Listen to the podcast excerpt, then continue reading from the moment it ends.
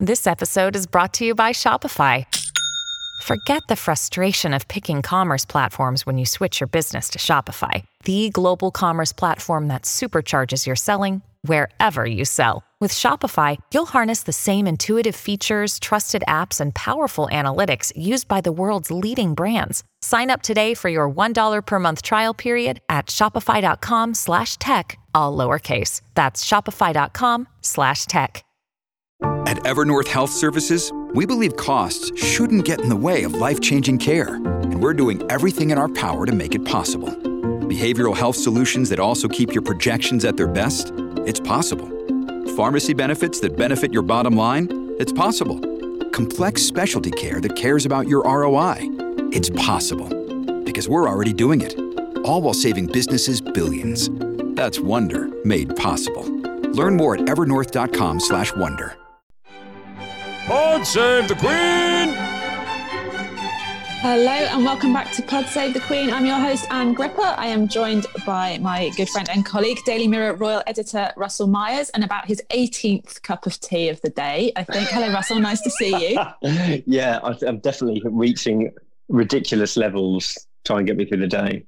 Well, you know, when you're stuck in at home, the kettle's just there all the time. It's just too tempting, isn't it? But I think, what have you had more of today? Um, drinking cups of tea or watching Sarah Ferguson's amazing Instagram video about her um, her new Mills and Boon book that's coming out in the summer. I mean, my tea obsession is out of control, but my Fergie obsession is reaching ridiculous heights. I may have watched this video um, a few hundred times, and it is no less extraordinary than the first time I watched it this morning. I mean, Lord above, it is giving me life today. I love it. So uh, we obviously, if it's giving Russell this much joy, we should definitely share it with you all as well, listeners, in case you haven't heard it yet. So, Dan, do the magic. A heart for a compass. Follow your heart, but do you dare? I'm going to take you, you back with the wonderful Mills and Boon Harper Collins to 1870 to Lady Margaret. Lady Margaret, she loves to ride side saddle She's strong. She's rebellious. She's courageous. We are going to publish in August 2021. And I'm so excited! So pre order now and come with me on this extraordinary journey. I, and I an extraordinary journey. is she excited? I'm not sure. I, I, didn't. I didn't know what to read into it.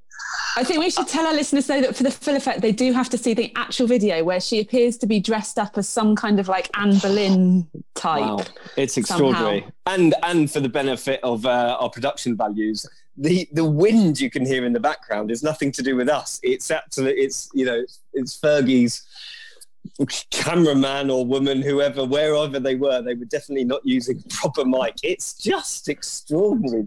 They were out in the garden, out in the garden in the fresh air, walking about. She was. I mean, every everyone loves to dress up in you know historical fancy dress. You know, Lucy Worsley is a historian in um, the historic royal palaces. She loves to do, you know, all those TV documentaries she does. She has great fun. Why wouldn't you want to get in the dressing up box and look like you're some she you loves know, to ride. from 200 years? No, she loves to ride side saddle. Side and, uh, saddle, side saddle. Yeah, don't forget the pawls. Yeah. Good God. So I mean, listen, nearly spat his cornflakes out this morning.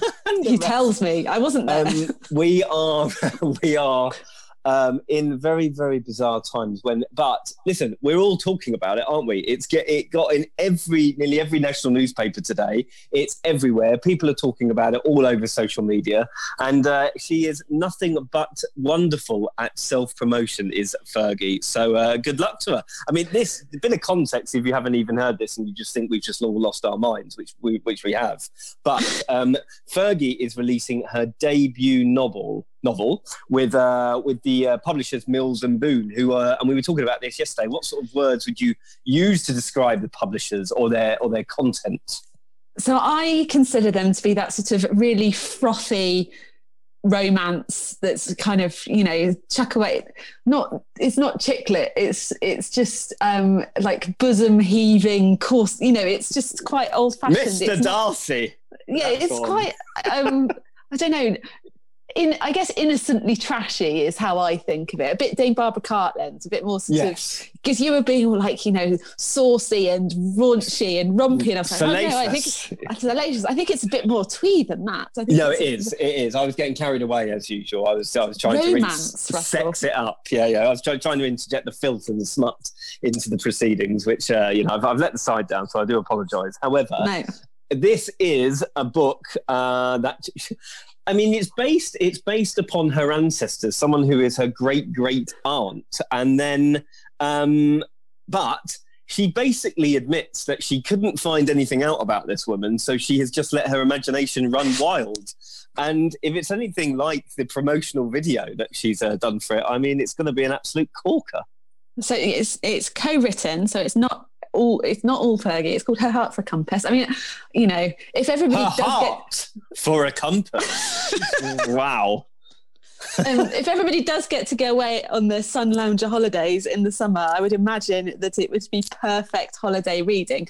But I think it is interesting. You know, Fergie's been, she's one of those royals who is very active on social media. She try she tries really hard on there. She's been doing all sorts with her story time with Fergie in the afternoons and some activity sessions on YouTube and goodness knows what what's been going on on there. But you do always have a slight sense that she has been transported from a couple of centuries ago, and that that actually is her natural attire and get up wandering around the garden. Probably. I mean, probably. I give her her dues. She has not stopped with the uh, story time with Fergie. I mean, she's barely had a day off. I think she even did it on Christmas Day. So fair enough. She has absolutely been working really, really hard on that, and it and it is. It hasn't got loads of. Um, you know, it hasn't got viral or anything, but it's it's a real dedication, and I think we should take our hat off to her for that because it's something that people have got involved in in lockdown, and it's probably helped an awful lot of families to get involved with. And we've seen her and various members of her family doing bits and pieces of sort of volunteering and packing things up and, and delivering stuff as well. But um, we will we will end up talking about Harry and Meghan a bit more later in the show, and we've also got lots of other things to catch up on as well. A bit of Queen, the Queen and Prince Philip and Prince Charles's big um, big announcement. But I think watching. Um, Watching Sarah Ferguson doing her sort of, you know, her, her What's- full Mills and Boon. What's the tw- what the, tw- the the sort of raising of the skirt and the sort oh, of the twiddle? swooshing. Well, the swishing. the swooshing. That's Swooshing it. the Yeah. skirt. She was almost like she was she didn't have a whip to hand, so she was Yes. going to use the skirt to swish it to and fro. I'm just looking at some of the uh, the pre the recent titles from Mills and Boon. If you're not familiar, listeners, uh, Dangerous Liaisons, Latin Lovers, and A Royal Secret. So uh, she's in good company. A Royal Secret. We should look that one up. We should look that one up. But. I mean, wow, I can't get over um, it. what I was going to say though, Russell, was I know obviously Sarah Ferguson left the royal family through divorce and is, you know, she but she remains the Duchess of York. Um, but the you know the royal family I guess has no call on her time and what she can and can't do. But there was that period after the divorce of you know kind of what the um, commercial deals she was striking and all of that kind of thing. And it just kind of made me think about the Harry and Meghan situation and is anything you know they they've gone sort of mega business really whereas hers was kind of much more I don't know I don't want to say poundland that's unfair but do you know what I mean Yeah, no, no, definitely. different stratas No, that, Fergie's not in the same league. I mean, Fergie was uh, uh, considered always a bit of an um, maybe sort of a joke character. Maybe you know, brought huge embarrassment in, onto the family, didn't she? She was caught having her toes sucked by her Texan millionaire lover. Um, what, what after you know, just months after she'd separated from Andrew in 1992. So. I mean, let's. She her fall from grace was absolutely spectacular, and the, and this and there are levels here, and Harry and Meghan are in a different universe. I mean, they are just different, different league, and that's why they are signing big, big money deals. I mean, Fergie has had. She's. I mean, she's been in all sorts of scrapes with um, debts and money and flogging this, that, and the other. I mean, she's been doing. She's and some have been very, very successful. I mean, Budgie the helicopter has a, her children's box. Her book has been a bestseller. She's done um, uh, some historical books which have been accepted in that sort of uh, arena. Haven't been that that big successful, but she she was the face of Weight Watchers as well, which she she made a, a huge success of. But then obviously she was accepting money from Jeffrey Epstein. and involved in uh, you know cash for access scandals. So she's she's she's led a very um, interesting life post royals, hasn't she? I don't think there'll be any toe sucking in the Mills and Boon, I suspect. Well, I wouldn't be surprised, to be honest, because she has said that she has lent um, uh, on her own experiences for this novel and that. Uh, you know, that, that she couldn't find much about her ancestor, as I said. So instead, her imagination took over before she, in quotes, she invented a story for her. So wait and see. I mean, oh. Lady Oh. Margaret, you never know what sort of harlot she may have been or, or, or not. And maybe it's going to be story time with Russell reading reading Mills and Boon to the listeners. I mean, this, yeah, I'll, I'll do the audiobook. I'll sign up for it. Sign her up for heart it. or a compass. I've got it locked down. I've, I don't think I've ever read a Mills and Boon book. I should I maybe No. should, I should There's rectify this. There's thousands of them as well. New Year's resolution: ridiculous. read a Mills and Boon. So anyway, let's face it, we have some time on our hands at home. Mm-hmm. Right, question though from an Instagram follower, Courtney Fate Lovers. Hello, Courtney. Thanks for sending this in. What's happening with Eugenie and Jack's living situation? Double question mark. They had a quote private arrangement to be at Frogmore Cottage and then moved out after six weeks. Double question mark. Why would they move and would they ever go back? The Royal Lodge must be getting a little crowded. Monocle face, which is one of my favourite emojis. Monocle face, like it, like it. So, what is Um, going right, on? Where are we? I mean, I'm none the wiser, to be honest with you. I can't even give you any indication. I mean, a couple of people I spoke to this week just said, listen, they were they spent some period of lockdown into the summer at Royal Lodge with Fergie and Andrew, and they just really, really liked it. I mean, Royal Lodge is quite big, and it's a very nice, uh, swanky abode. And then I think they just they Fergie loves being with the daughters and their spouses, and they all had quite a lot of fun. And Andrew's been bunkering down as well. We haven't seen him because of obvious reasons to do with his um his uh you know scrapes with uh, the Jeffrey Epstein scandal that are ongoing. So he's been keeping a very low profile. So they all have had a jolly um, decent lockdown, if you can say that. So I think when they moved out, they did intend to intend to stay there for a period of time. And um, uh, Eugenie's about to pop. She's you know she's probably only a few weeks from giving birth. We were told early 2021. So when's that? I mean, you would imagine by March. Um, so I think they've just moved in for a bit of ease actually. And and and when you're heavily pregnant, you uh, you probably need a bit of help moving around, don't you? So she's um she's they're back in back in with her parents. Jack's moved in with the in-laws, and um, she, I feel Fergie said before she loves it, lo- loves getting on with living with Jack, and so uh, it's a, it seemed to be very happy families. We should probably mention the C word as well, because practically, you know, in terms of the rules that exist, and obviously William and Kate in the Wessexes, we talked about last week, getting in a little bit of trouble for bumping into each other outside and having wandering around and having a walk, which was not allowed. Um, you know, Fergie and Ro- the Royal Lodge household are one household. And if Eugenie and Jack had been at Frogmore Cottage, they would have been another household. And theoretically, at this time, they would not have been allowed to meet up indoors or even even outside. Like Eugenie could have gone for a walk with her mum two meters distance. Like that would have been it. So there's a lot of um, practical. I mean, I don't know what the rules are. You know, if if your daughter's having your first grandchild, I mean, you're not meant to go. Essentially, No, you're not. No, you're not. And That's uh, you're, you're you're not you're not allowed to even. They wouldn't be allowed to bubble up. I think the rules are you can have a support bubble if you need. I mean, uh, the rules change every interpretation of the rules, don't they? Because of yeah, people breaking them or whatever. But if you have a child under one, then you can bubble up with another household.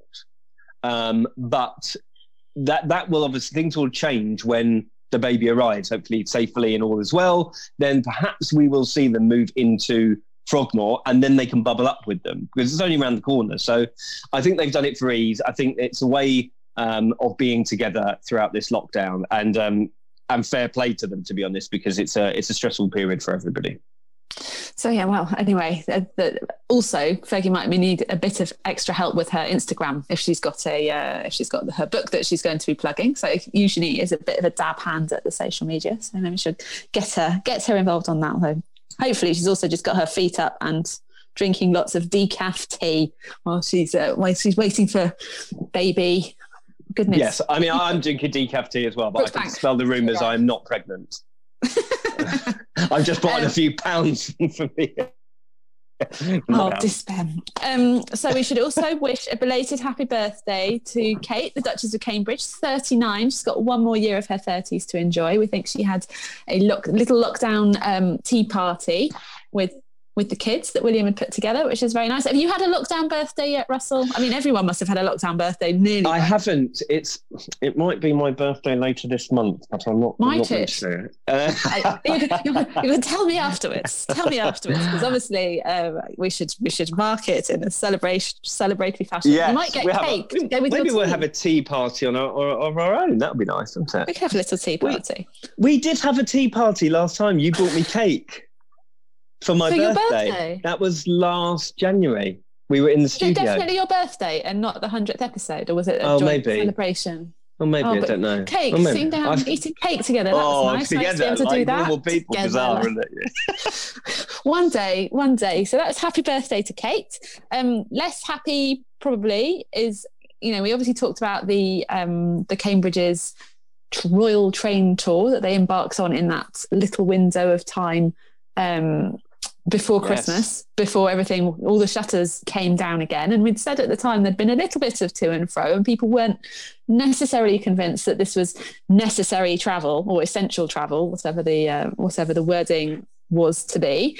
And now there has been a freedom of information request, um, and some of the emails to and fro have been published, I believe. Yes. So we can- well, well, I think this is very interesting, and some people were debating last night. They didn't think it was, you know, there was no, there's no smoking gun, I suppose, but there's a, it, it is interesting because when they planned this, it was to go uh, 12, 1,250 mile journey around Britain, starting in London, going up to uh, Scotland, doing sort of the northeast of uh, England, throughout the uh, the northwest into Wales and back to Windsor, uh, where we saw, you know, the Magnificent Seven and the Queen all gathered um, on, on the very last day. Now, the Scottish government had brought in some really, really stringent rules before the tour took place, and there was a lot of chatter about whether this was actually going to go ahead. Now, it's billed as though, um, I mean, Nicola Sturgeon, the First Minister of Scotland, couldn't hide her disdain, I think, at the, at the very um, instance when she was questioned on it when they had been in Edinburgh. And to be fair to her, you can understand why, because she said that um, she had let the royal household know, known about the restrictions that were in place, and people weren't able. It was kind of it was like a lockdown in Scotland at the time. You weren't able to travel outside your borough. Very very stringent rules, rising COVID rates, and and then um, uh, William and Kate picked up on the Royal train to a crowd of people at Edinburgh Station. And I did think that was quite problematic at the time. And regardless of what the palace have said, and they've doubled down on it yesterday, saying, listen, it was all, it, everything was in agreement with the UK, Scottish, and Welsh government. We followed COVID protocol, as I'm sure they did at all stages. And where I was in Cardiff, you know, it was all very, very socially distanced. It was outside. Um, however, it's, uh, this, uh, these freedom of information emails have emerged, and certainly um, it's since been described as highly irresponsible, lacking in empathy about sacrifices made by the general public, and uh, and certainly a couple of ministers were uh, were kind to put them off the idea or saying, listen, things are quite serious here at the moment. You, it may affect your plans. And, um, and now we obviously know that it did go ahead. And, um, you know, you can't please all the people all the time, can you? And so I know, I know the palace were very staunch in their view that they did follow all the protocols, but there was certainly a few uh, rumblings of discontent and, and probably continue to be so. Yes, but there is also good news coming. The Queen and Prince Philip have had their first vaccinations down at Windsor Castle. They have indeed. Big news because up until um, last week, the the palace was still saying that this is a private matter, that the uh, the Queen would not uh, be making this sort of private medical information public, and they were very very staunch in um, in their in their views to to anyone who was asking. Now there were a couple of reports saying that the Queen had. had decided to make it public when she'd had the vaccine. Still, the palace was saying this was mere speculation. Yet um, on Saturday, we were given a heads up just to say there's going to be a big announcement, and uh, and and this was it. I mean, it's it is a big deal because the Queen is obviously sharing this private medical information, as is Prince Philip. And I think it sends a really, really powerful message to the, the country that the vaccine is safe. Uh, a massive message to the anti-vax movement to say that the you know, the Queen has had this vaccination and um, and uh, and to get on board now. And I had an exclusive story the next day, which was that the the Queen is not going to let it be known what her when she has her second dose. And the reason for this is is because obviously there's two um, vaccines out there. There's the Pfizer BioNTech and the Oxford AstraZeneca vaccine. Now, the Oxford one had only just come into um, into fruition. It had only just been approved recently. The first uh, people had it last week, and then there was a lot of you know, talk about whether the Queen had waited for the British one, which you know maybe she did. And the palace was saying they didn't want to get into it, and the reason she is not going to uh, discuss when she's had her second vaccine is to squash that speculation as to um, as to what vaccine she's had because they don't want Mrs. Miggins from Birmingham going in and say, "Well, I want the one that the Queen had," because that would be very very problematic indeed. So I think the message is a strong message of hope from the Queen. You know, she's she's putting her um, her information out there and to say get on board with the vaccination program because this is our only way out of the crisis. And it is a bit of do your bit for the country. Well, good on her. And um, it's interesting. Are you watching The Great at the moment, the Catherine the Great um, Channel Four thing? I'm not. No. Well, it's it. You will you will enjoy it. It is very much good fun, but it also does say at the beginning that it's essentially sometimes based on facts, but mainly made up. Um, but one thing that is a true thing about Catherine the Great um, is that she was um, sort of helped promote vaccinations in Russia. Like she got someone. I can't remember. The, I think it might have been a British doctor. Someone who was like a at the time some eminent um, inventor of vaccines to come and vaccinate her and two of her children at a time so the, when it would all have been very new. Well, indeed. So, I mean, the, the, it stands to reason that the Queen probably wouldn't have changed tact from this, and I don't know why that the, palace were um, were presenting this because uh, you know that, that that it was a very very private matter, and that she, that she wouldn't talk about it because back in 1957. Um, gone right back into the vaults for this one. But amidst widespread public anxiety about the, the side effects of the polio vaccine at the time, the Queen let it be known that Charles and Anne had been um, given the inoculation. Uh, and, then they were only eight and six at a time. And I think that's even a you know, much bigger deal letting your let it be known that your children have been vaccinated. You're sharing their medical information when it's not necessarily their choice to do so. I mean, Charles has said recently that he's going to have the vaccine. He's you know, joked that he was way down the list, but he's certainly going to uh, be having it. And um, you know, I think it's a it's a good thing. We need to we need to have hope that we are going to get out of this mess, don't we? And this is yeah, really good that the Queen has done this. I do think it's a really good thing. And I, I, wonder whether it had always been the plan and they just didn't say it was the plan so that people weren't asking them every day, has she had the vaccine yet? Has she had the vaccine yet? Has she had the vaccine yet? Or whether it was because actually seeing the way people are have responded to it and the amount of sort of anti-vax and coronavirus isn't real i don't need to wear a mask and all of the sort of the the covid hoaxes that trying to um, damp that back down as well. So anyway so that's interesting. But before we go on me going like asking every day every day um, about something uh, I must encourage listeners, if you haven't already, to check out um, Diana in her own words, which is it's currently on Netflix until the end of the week. It goes off on Friday, and then it's um, it, then it'll be on Disney Plus. But I interviewed the filmmaker who put it all together yesterday for a future episode, and we had a lovely chat. But if you only have Netflix and not Disney Plus, you might want to try and catch it this week before it goes off. So anyway, that's I've that's watched it. It's very good. It's good, it's isn't very, it? Very, very good. Very, very good. Yeah. I mean, it's. uh it's it sort of only came out really it's sort of the fanfare of the crown. It didn't have a big advertise um, advertising budget, and then they sort of piggybacked on the on the fact that the crown was really popular. But I mean, I enjoyed it more than the crown. Actually, I thought it was fascinating. It is, yeah, truly fascinating. So if you haven't checked it out and you have an opportunity, then do. And um, that episode will be coming in at some stage in the future. So make sure you are subscribed to get all of our episodes as they drop every Thursday and occasional bonus ones in between as well. Um, so, Queen and Philip are having their vaccinations. Vaccinations are gradually, or not gradually, relatively rapidly, actually getting rolled out all over the all over the show here. Um, but we are still in lockdown. All the schools are shut. All the exams are cancelled. All the garden parties are cancelled, as we talked about last week.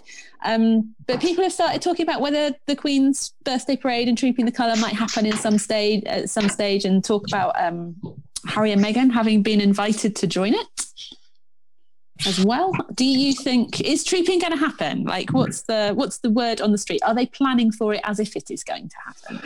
Well, yes. No, I imagine they are planning for it, uh, maybe kind of quite loosely, because all the garden parties have been cancelled, and that stands to reason because you've got an awful lot of other businesses involved that you need to make decisions for, like caterers and lots of people that are uh, involved in the planning and whatnot. Um, I mean, I can't see that trooping is going to happen because you, when you, I mean, in in its former formats, let's say, because there are 1,400 soldiers, 400 band players, you've got another couple of hundred people um, a part of the event. Then you've got the big balcony scene. That definitely won't be happening. Um, and then you've got, you know, huge, huge crowds flock to London for trooping. It's a massive, massive event. Um, and so there's no, I, I, just cannot see. I don't like to be an atheist. I'm really being quite pos- trying to be really positive um, about events and when we're going to be able to get out and about and maybe some tours later on in the year. But you're not going to have big events like that unless everybody has been vaccinated. And that is not going to happen until September, let's say. So um, I would hedge my bets and say it, even if it is in London, it is going to be a lot smaller, perhaps like the sort of um, event that we saw last year now, isn't it? Um, in Windsor with just the Queen and a couple of dozen of the soldiers, um, which was which was kind of lovely. It was a beautiful day in Windsor, looked great. Uh, we got to see it in Windsor Castle and um, and it kept up the tradition of something happening. But um, I, I, just I just cannot see it happening. I just cannot see any major major event happening for you know till way into the back back end of the summer, maybe even the autumn. I think being able to do it at Windsor, it's a much more kind of a protected space. Even if you were doing it in, you know, the front yard of Buckingham Palace, so that you've got the massive gates and people will be able to gather and look through it. If it's in, if it's in the centre of town, all of those places are open and even if you kind of shut off half the center i mean you're not going to shut off half the center of london just so that they can have a, a mini tree no, no, even if no, no, no, i mean maybe maybe it's a good bet that it will happen in windsor again um, but the, the palace are saying that they are hopeful. Listen we're all hopeful. I'm really hopeful of being able to see friends and family as soon as possible. Everyone's dying to do it aren't they? But um, hopeful of perhaps doing you know, a tour later on in the year. That would just be absolutely wonderful. But um, it's it, things are not going to be back to normal until people have been vaccinated, and certainly there won't be any sort of balcony moment. And maybe William and Harry, sorry, um, Harry and Meghan will will be invited back uh, to London to attend. No doubt they will be because Harry and Meghan. Let's not forget it. They have a quite a packed schedule. We've got um, Harry has got his Invictus Games in May in The Hague, which was, you know, again hangs in the balance of whether that would uh, be happening, being able to go ahead in its in its format, which would be a huge, huge shame to have cancelled it a second time. Then you've got um, quite obviously trooping. Then you've a couple of days later you've got um, Prince Philip's hundredth birthday, which is we've spoken before that they're going to be plans for a mini public celebration, private celebrations. Uh, certainly, there's a photography exhibition that was supposed to be taking place later in the summer. And then you've got um, the unveiling of Princess Diana's statue on the 1st of July in the uh, sunken garden of Kensington Palace. Now, I think that's probably the most likely of all of those things to take place because that could be very, very um, stage managed. You could have it with a small rota to be able to capture the uh, the moments with photographer and a, a reporter and a TV crew, and um, and it could all be it could it, it could you know be managed quite easily. Um, I don't know. Maybe I'm, I'm, depressing myself a little bit. We need some. We need some something to look forward to. I'm presuming. I mean, I, I feel like the Princess Diana statue situation, even if it could be done, if Harry couldn't get back for it, I don't. Yeah. Feel, I don't think they'd do it until he could get back for it. Well, obviously, the, yeah, absolutely. I mean, the restrictions in the states are very, very strict at the moment. You you must not travel for anything less than essential business. And I don't think Harry and Meghan would open themselves up to criticism. Now, with the, the thing is, they could come back here in the summer to to meet up with some of their um, their patronages, like patronages, patronages. Um, so, like uh, Meghan with the National Theatre and the Mayhew, uh, Harry's still got all his um, his patronages. He might wish to uh, meet up with some of his uh, military buddies in a in a work capacity. Um, so, I mean, that could be classed as essential business because they haven't been here for so long. I don't know. The, the rules are changing all the time, aren't they? So, I'm sure, g- given half a chance, if it was within the rules, Harry and Meghan will make an effort to get back to the UK as soon as they can. But it's not going to be any time soon, is it? It's not going to be before summer. No. Um, what I do want to address is there are some so there are some people on the internet, uh, some of our listeners as well, not a huge number, who say, you know, why are you still talking about Meghan and Harry? They've left the royal family. There's, my, can we be done with them on the podcast? So many more important royal things to talk about. Said one person this week, but um, I'm going to say we will continue to talk about Harry and Meghan because you know they they are part of the family. They may not be working royals but they are part of the family and what they do impacts on on the rest of the royals and they are they're they're part of that um, they're part of that setup. And what how they fashion, you know, the question of leaving the royal family and how they fash- fashion a new life for themselves is a fascinating one. I don't think we, we wouldn't be able to not talk about it. No, and, and look, what we just we've, we've just outlined all these events that they are expected to be at. I mean, that, and that is all completely intertwined within the family, and still they haven't necessarily decided what they will do come March the thirty first with their um, with their deal that was put set in place with the twelve month review. So perhaps there will become more clarity about whether it's extended or whether they cut their losses and and start handing over you know their their uh, patronages or Harry just completely um, walks away from his military appointments. I can't ever see that being the case. Of certainly he he wouldn't want to do that. Um, and and and certainly they they will want to be back in the UK for for those events that I've just mentioned. So um, until they completely have nothing to do with the family, we will still be talking about them because uh, it's it's it's interesting as well. It is interesting. Um, and then some feedback on a conversation we were having last week about privacy or privacy, depending on how you like to say it. Jenny D says, it looks like a lot of you are confused as to what, what, the word privacy means. The Cambridges have asked for privacy before and they still show their kids a lot, especially last year. Katrina Rose says, Your conversation about privacy had a she was asking for it vibes. Um, which definitely I don't want to be giving that impression because that is not okay. Um, Aubrey Wright, the conversation about the question of privacy in the Sussexes' lives, it boils down to consent. Privacy, privacy does not mean wholly secret forever. I think they are saying we want to choose when and how and how much info slash access the public gets to our son, which is perfectly reasonable. Of course, there will be people who criticize their choices, but there will always be people who criticize whatever choice they make. This is the best way they can have control and therefore consent over their son's privacy. So I'm going to take this one first before Russell can add a little bit if he wants to. And I guess the first thing I was going to say about um, the royal family and the children is that there is kind of now, and there is an established etiquette that the children do have do have privacy within the royal family that you know they there aren't photographers camped outside the school when they're going to school and all that kind of thing. There are there are set piece moments because the royals recognize the value of sort of seeing and being seen and these children are part of the, they are the future of the royal family. Certainly the you know the little cambridges are George will be king one day and will have his sister and his and his brother as, as, supporters alongside him. You would hope to sort of help him with that massive job. Um, so there is there is a I don't know. It's not it's not. I don't feel like if Harry and Meghan had continued as royals that Archie would have had any less privacy than he has had now. By yes. them by, by yeah. them going away. Absolutely, no, I totally agree. It's not you know, it's not the wild west of what it once was, and certainly um, there's there's so much more management now, just generally with the royals, let alone with the children. There's certainly an agreement to to really respect the children's upbringing and to respect their right to privacy, and I don't ever. Uh, really think that that has cause to be complained about. I know that there was um, uh, on occasion the, the, palace have raised with um, with certain news, news organisations if, if a freelance photographer who's not attached to any of the the major news, news organisations has been around Kensington Palace or around Sandringham.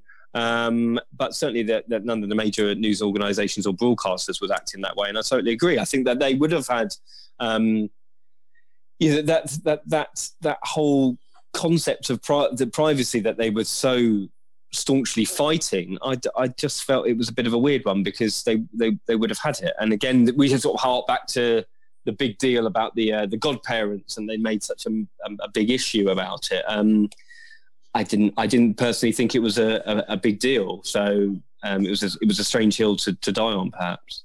And I think it's also that thing if there is, it feels there are established sort of social mores, if you like, around the privacy of royal children. But when you take yourself out of royal life and put yourself into the world of celebrity, then it's a it's a different question. And you know they're working out what their what their future life is and how it works and all and that kind of thing. And and that's very much up to them. And different parents have different attitudes. I mean, Serena Williams shared the most adorable picture of her little girl playing tennis the other day. You know, that's how her her daughter is part of her her public social media and and is part of her kind of life and that she wants to she wants to share it. So you know yes it should be every yeah I, yeah choose how they do that. the question comes in if is when you're involving the child in commercial enterprises i think is probably where it it possibly gets more complicated. Although equally Archewell is it commercial or is it sort of humanitarian we're still kind of waiting to find out. There's, Archewell there's, there's different wings of it. I mean, all the the podcast it has a bigger money deal than we have. It's both. It it's both because they, they they definitely have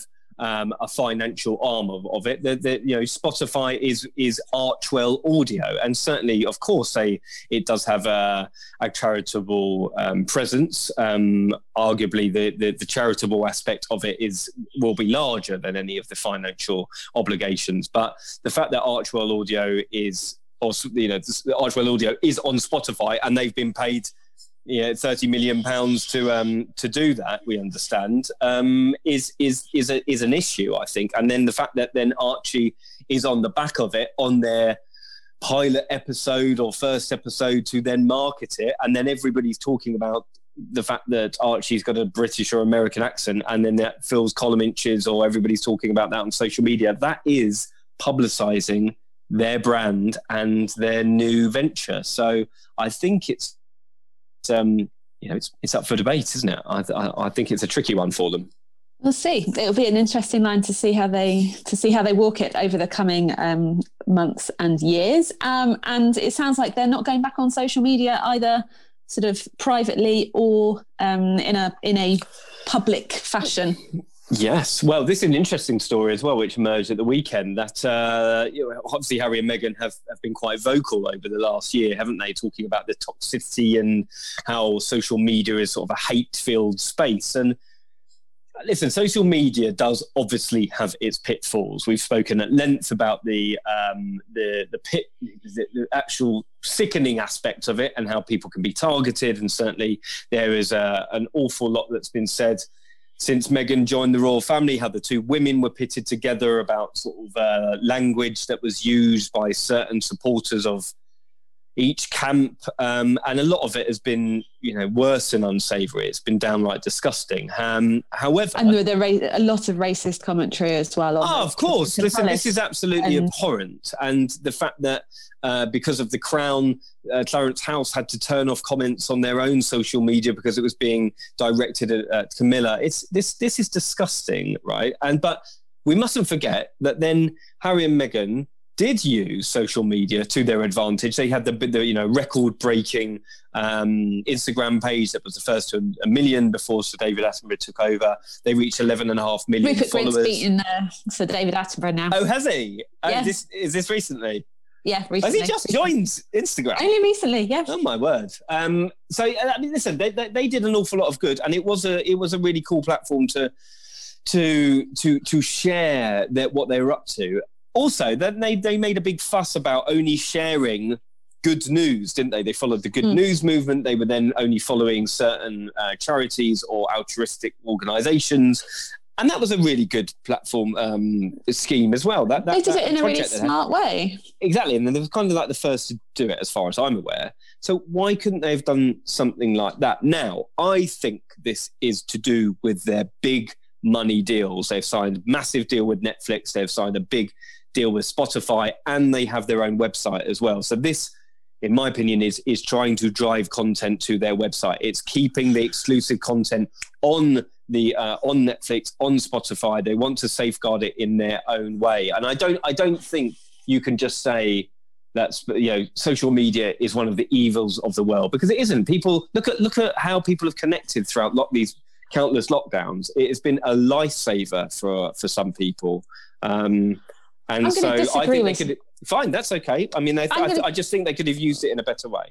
Yeah, so I think I think it's particularly sad because Meghan definitely, you know, pre Harry, the TIG, her blog, and the the social, the Instagram account that went alongside it, they were, you know, they were big, they were successful. There were lots of people engaged with them, but obviously her role and her, you know, she came to a wider audience perception of her. Some people were massive fans, some people were not, some people were downright awful to her. So I can understand that that has changed her opinion about social media. But for someone who had had quite a, you know, a real close connection with it previously, it's a bit of a shame that she can't use it in that way that she used to anymore. But also, I'm going to disagree with you on the kind of the exclusivity. Um, I, but I guess that is the kind of the twin thing: it's the exclusivity versus the marketing. And I would always, I think, prefer to have, if you're a person with a platform, to market your brand. I mean, we, we've got an Instagram account for the for the We do. podcast to be able to market it and to engage with other people who might not have heard of it before. So it's all- it is all about driving it inward or having, you know, different voices in different places or slightly different, um, you know, using these different platforms for different purposes. And I think that the um, uh, yeah, I think I think they will miss out on driving a lot Yeah. to to I'm surprised. content. I'm really surprised because I just thought, you know, you could have launched Archewell and it could have been, you know, a whole new different space and they could just just turn off the comments. Just, you know, just use it as a vehicle to publicize your uh, your own endeavors. Um Listen, it could all change, couldn't it? Because reading between the lines, the spokesman's comments or whoever the source was, their, their I think it was their their, their, their spokesman in, uh, in the UK. I mean, it, it's it, they were saying they have no plans. So having no plans and then it, yeah, maybe one day it will come to fruition. It it would seem a bizarre tact to take if they don't do if they don't capitalize on their popularity. But maybe they just want to drive, you know, their own content in their own way. So we will see. We will see. We will see. Um, big project this week, the big royal project. Bit rude that we've left it till last. Poor Prince Charles. We saved the Um, best till last. Saved I the think. best till last. Keep you listening to the end. So, um, his big deal. I mean, we've talked a lot in the past about his uh, involvement with the environment. Uh, we had Prince William launching the Earthshot Prize last year, and now we've got Terra Carta, a seven and a half billion pound environment project from Prince Charles. How are the two? How are the two different? Okay, so I mean, I had to sift through thousands and thousands of words uh, to do with this Terra Carta because, I, unfortunately, I think it is so it's it's it's so complex perhaps I can understand it, but it's perhaps unnecessarily complex because when you boil it down, it's a really simple idea. But obviously, when you're working on something that is of hu- so, such huge magnitude, it does probably get quite complex. And the notion of it is there's two there's two separate things. So I'm going to really try and quick fire explain them really simply. The Terra Carta, which is based on the Magna Carta and it is Latin for Earth Charter, has is is essentially a roadmap to try and get big business, the world's biggest global corporations, to sign up to be more sustainable. And uh, it's based upon sort of the the ethos of the Magna Carta that was um, a, a bill of rights and taught people um, you know, ethics. And this is trying to change big business to save the planet and to make it all uh, a lot more habitable for all of us. And it's based upon really the Paris Climate Agreement.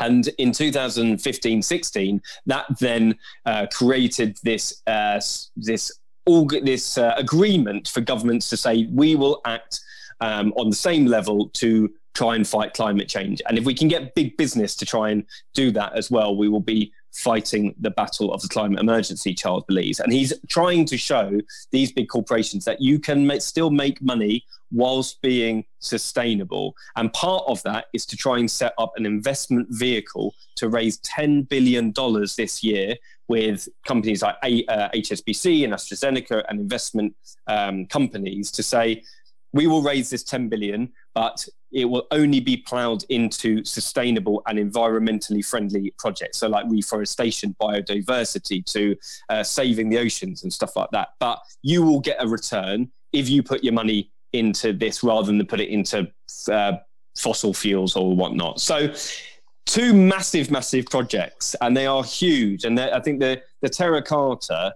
is uh, over the next ten years trying to get big businesses to sign up. And I think, you know, for 50 years of campaigning, this has been billed to me as Charles's most ambitious project to date. And that's quite a claim because he's, you know, he's been speaking about this for an awful, awful long time. So we wish him well. When you actually look at the detail of it, it's very, very complex, but they have some really, really big, uh, huge companies backing it.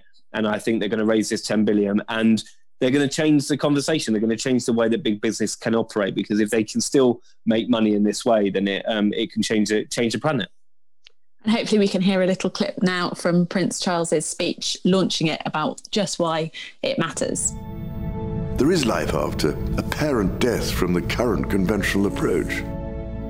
We've got to come together as a world on this. I feel very strongly that we have to develop a, an approach which, by putting nature at the center of the whole process, what profit we make, we have to also make a profit for nature by putting something back. So my and your children and grandchildren can have some kind of reasonable future. At the moment, we are literally compromising it. We can't go on, you know, now with all the ice cap melting completely. I mean, this is terrifying to me. It always has been. So, all about the environment then for for Prince Charles and Prince William. Yeah, I mean, and they're kind of operating in separate spaces. One's very much sort of business and one's a bit more sort of science and invention. It feels a bit more startup-y somehow, Williams one. Yes. Yeah, well Williams' concept of Earthshot is to try and come up with the, you know, the uh, the, the, the moonshot ideas. That's why it's called Earthshot, to try and come up with these bold and brave ideas to change the world and to try and change it for the better for, you know, potentially marginalized communities in Africa or uh, you know, really built up urban uh, populations in in the Far East or in, in in Europe and to try try and come up with just a way, a new way of thinking. Whereas um, Charles's is quite like that, but it's to, to it, the concept is to formulate those two worlds, to bring them together with the environmental aspect and big business by merging those. I mean, he he actually thinks that if you intertwine those two concepts, then you will be able to fight climate change and, and really make a dent in the climate emergency, which is which is very very bold. But um, it's this concept of natural capital. There was a lot of lofty words all contained within the Terra Carta, but natural capital is basically putting your money into sustainable projects. If you can get people to do that, then you will uh, then you'll be well on your way. So good luck to them. And I, Russell, when you go and make your 27th cup of tea later today, I hope you've got like an eco friendly kettle or make a big flask. I don't know what the better option is. Probably make Ooh. a flask or a teapot rather That's than a good having idea, to keep boiling actually, the kettle. Yeah. Well, you know, maybe and I need to sort of evaluate how I'm living my life as well. I remember speaking to Arthur Edwards, a legendary sun photographer, who bought an electric car because of Charles told him the the benefits of them, and then he he switched to electric. So maybe that's uh, oh, maybe that's what I need to do. The future is coming. The future yeah. is coming. So, listeners, I think we are done for this week. We will be back again very soon. In the meantime, you can find us on the aforementioned Instagram at PodSave, also on Twitter on the same at handle, PodSave. Um, and we will be back here again next week to catch up on whatever else the Royals have been up to and launching and talking about in the meantime, or perhaps with a special guest. Who knows? Uh, thank you ever so much once again for joining us. Stay safe, stay well, and until next time. Pod save the Queen!